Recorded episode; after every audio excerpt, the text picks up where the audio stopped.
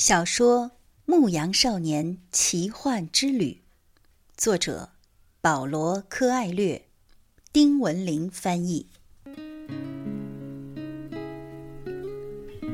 也许我们大家全都如此。圣地亚哥心想：“我就是这样。自从认识那个商人的女儿，我就再没想过别的女人。”他看了看天空。估计午饭前会抵达塔里法，可以在那里用自己的书换一本更厚的书，把酒囊灌满葡萄酒，还可以刮刮胡子、理理发。他得准备好去见那个女孩。有一种想法让他觉得恐惧：另一个牧羊人在他之前赶着更多的羊去向女孩求婚。恰恰是实现梦想的可能性，才使生活变得有趣。男孩一边思索，一边抬头看了看天，加快了脚步。他突然想起了一位住在塔里法的老妇人，他会解梦。而头天夜里，他做了一个曾经做过的梦。老妇人。领着男孩走进最里面的房间，那里与客厅只隔着一道用塑料彩带制成的帘子。房间里有一张桌子，一副耶稣圣心像，还有两把椅子。老妇人坐下来，让男孩也坐下，然后她握住男孩的双手，轻声祷告起来。似乎是吉普赛人的一种祈祷词。男孩在途中遇到过许多吉普赛人，他们云游四方，但从不放牧羊群。人们说吉普赛人靠骗人为生，还说他们与魔鬼订有契约，拐骗儿童，让孩子们在他们神秘的帐篷里当奴隶。男孩小时候一直非常害怕被吉普赛人拐走。当老妇人拉住他的双手时，以前的那种恐惧感又出现了。不过，这里有耶稣圣心像呢，男孩想，极力使自己镇定些。他不想自己的手发抖，不想让老妇人觉察出他很害怕。他默默地念诵了一遍主导文。太有意思了，老妇人说道，两眼一直盯着男孩的手，接着沉默了。男孩十分紧张，双手不由自主地颤抖起来。老妇人感觉到了，她急忙把手抽出来。我不是来这里看手相的，她说。开始对走进这所房子感到后悔。有那么一会儿，他想付了钱马上走人，哪怕一无所获呢。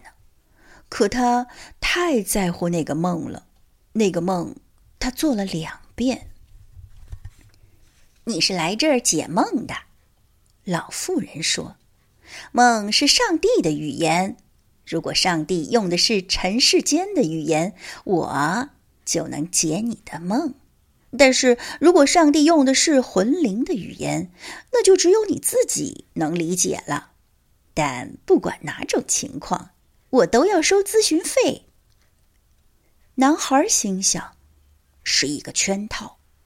尽管如此，他还是决定冒一下险。牧羊人总会遇到风险，要么是狼群，要么是干旱。恰恰是这些使放牧生涯更刺激。我我接连两次做了同一个梦，男孩说：“梦见我和羊群在一片草场上，这个时候来了一个小孩和羊群玩耍。我不喜欢别人逗我的羊，他们害怕生人，但是小孩子往往能够和羊混在一起，而不让羊受到惊吓。”我不知道是什么原因，羊怎么会识别人类的年龄？接着说你的梦，老妇人说：“我的炉子上还坐着锅呢。再说了，你只有那么点钱，不能把我的时间都占了。那个小孩和羊又玩耍了一阵子，男孩继续说，表情有些不自然。突然间，他抓住我的手，带着我去了埃及金字塔。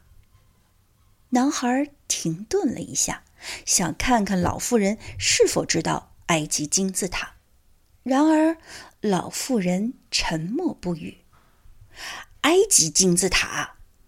为了让老妇人听得明白，男孩缓缓的重复了这几个字。那小孩当时对我说：“假如你来到这儿，将会找到一处隐秘的宝藏。”就在他要把宝藏的具体地点告诉我的时候，我却醒了。两次梦都是这样。老妇人继续沉默，片刻后，她重新抓起男孩的手，仔细查看起来。目前我不收你任何费用，老妇人开口说。但是如果你找到了那些财宝，我想要其中的十分之一。男孩笑了，他很开心。仅仅由于那个梦涉及到财宝，他眼下就不必破费了。老妇人大概是个吉普赛人，吉普赛人都很愚蠢。那么，你先解释一下我的梦吧。你得先发誓，发誓百宝的十分之一给我做交换，我就给你解梦。男孩发了誓。老妇人又要求他对着耶稣圣心像重复了一遍誓言。这个梦用的是尘世间的语言，老妇人说：“我可以解这个梦，但解释起来非常困难，所以我认为把你找到的宝藏给我一份是理所当然的。”这个梦表明你应该前往埃及金字塔。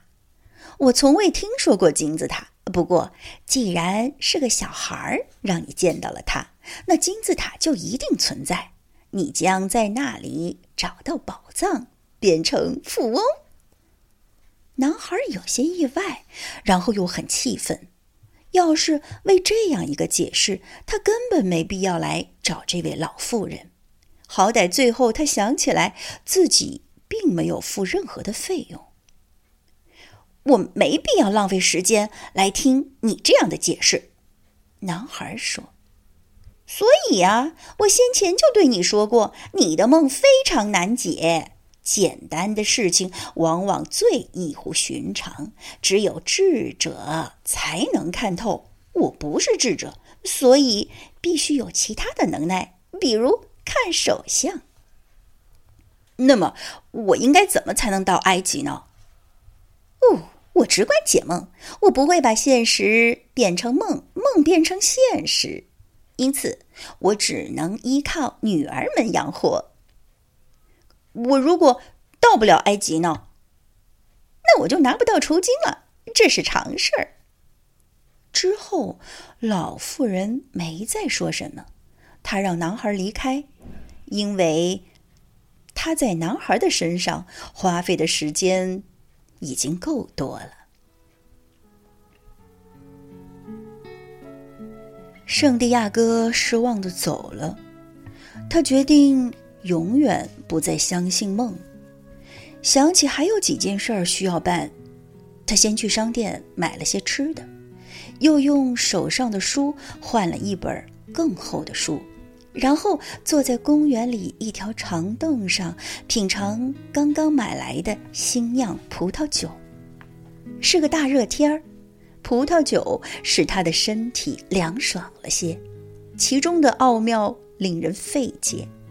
羊群留在了城门外，关在他新结识的一个朋友家的羊圈里。在那一带，他认识很多人，这。正是他喜欢云游四方的原因，因为总能结交新朋友，而且不必天天跟他们低头不见抬头见。当总是面对同样的面孔，像在神学院那里那样，就会渐渐让那些人成为生活的一部分。而由于他们是你生活的一部分，当然就想改变你的生活。如果你不像他们所期望的那样，他们就会不高兴。因为对于该怎样生活，所有人都有固定的观念，但是他们对自己该怎样生活却一头雾水，就像那个给人解梦却不会把梦变成现实的老妇人。圣地亚哥决定等日头落一落，再领着羊群继续赶路。再过三天，他就能见到那个女孩了。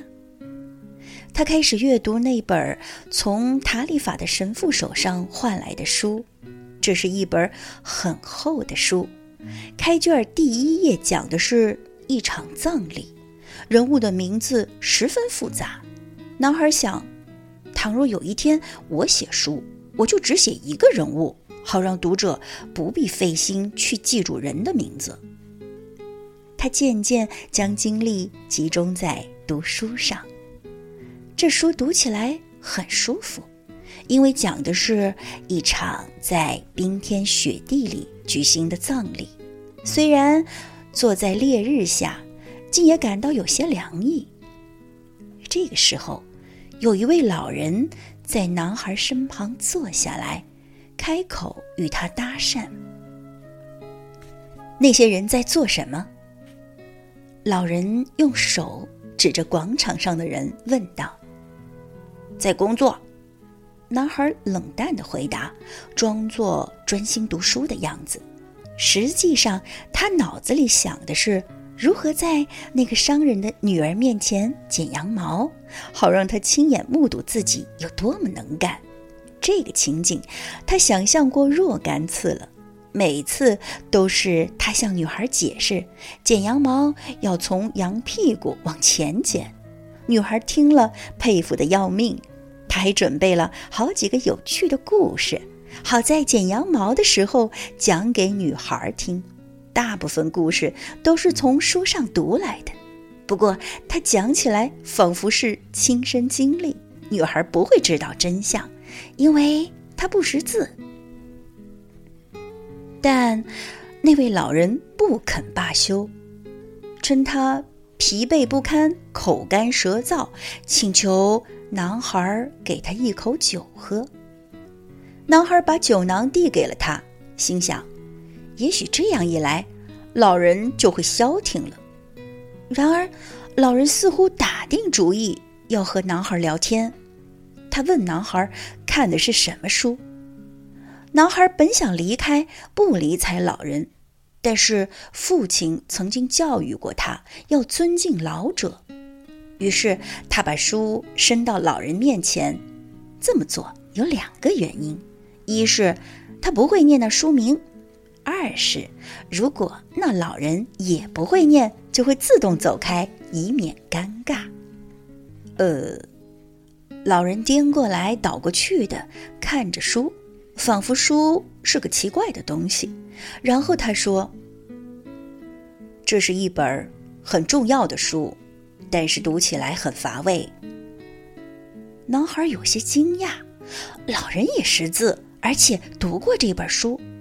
如果书真像他说的那样乏味，拿去换一本还来得及。老者接着说：“这本书和几乎所有的书一样，讲的是同一个道理。人们无法选择自己的命运。他要使大家相信这个世界上最大的谎言。什么是这个世界上最大的谎言？”男孩吃惊地问道：“在人生的某个时候，我们失去了对自己生活的掌控，命运主宰了我们的人生，这就是世界上最大的谎言。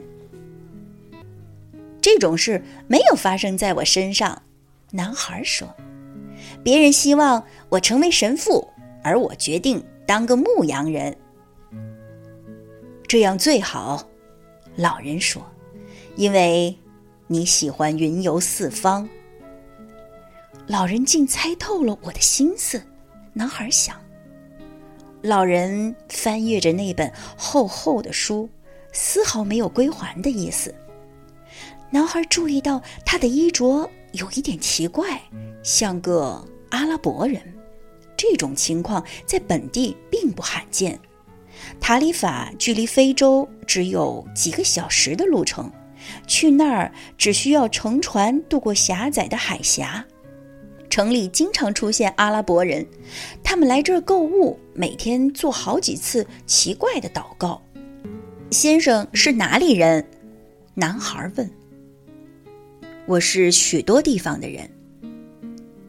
没有人能够是许多地方的人。男孩说。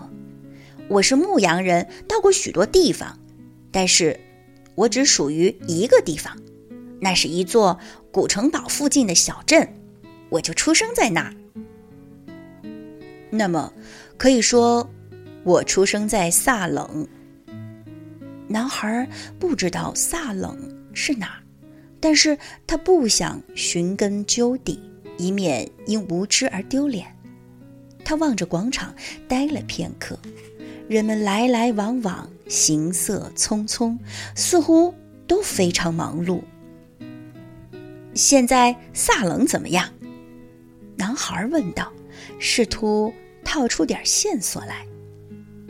跟往常一样。这说明不了什么，不过他明白萨冷不在安达卢西亚，否则他早就知道了。那在萨冷，您是做什么的？男孩又问：“在萨冷，我是做什么的？” 老人第一次开怀大笑起来。你听着，我就是萨冷之王。男孩心想：人总会说一些刁钻古怪的事儿，有的时候最好与羊群为伴。羊群不声不响，只顾吃草喝水。与书为伴也行，书总是在人们最想听故事的时候，告诉你一些意想不到的事。但是，当人与人交谈的时候，有些人说的话会让我们无所适从，不知道该怎么把话继续下去。我叫麦基喜德，老人说：“你有多少只羊？”不多不少，男孩回答说：“看来老人很想了解他的生活。那么，我们就面临着一个问题：既然你认为你已经有足够的羊，我可就没法帮你了。”男孩生气了，他并未请求帮助，反而是老人主动的和他搭讪，跟他要酒喝，还翻看他的书。请把我的书还给我，男孩说：“我得去找我的羊群，然后继续赶路。”你把十分之一的羊送给我，我就告诉你怎样找到宝藏。”老人说。男孩又想起了那个梦，突然之间，一切都明朗起来。老妇人没收取任何报酬。但这个老人却想用一个子虚乌有的承诺，从他这儿弄走更多的钱。说不定他就是那个老妇人的丈夫，大概也是个吉普赛人。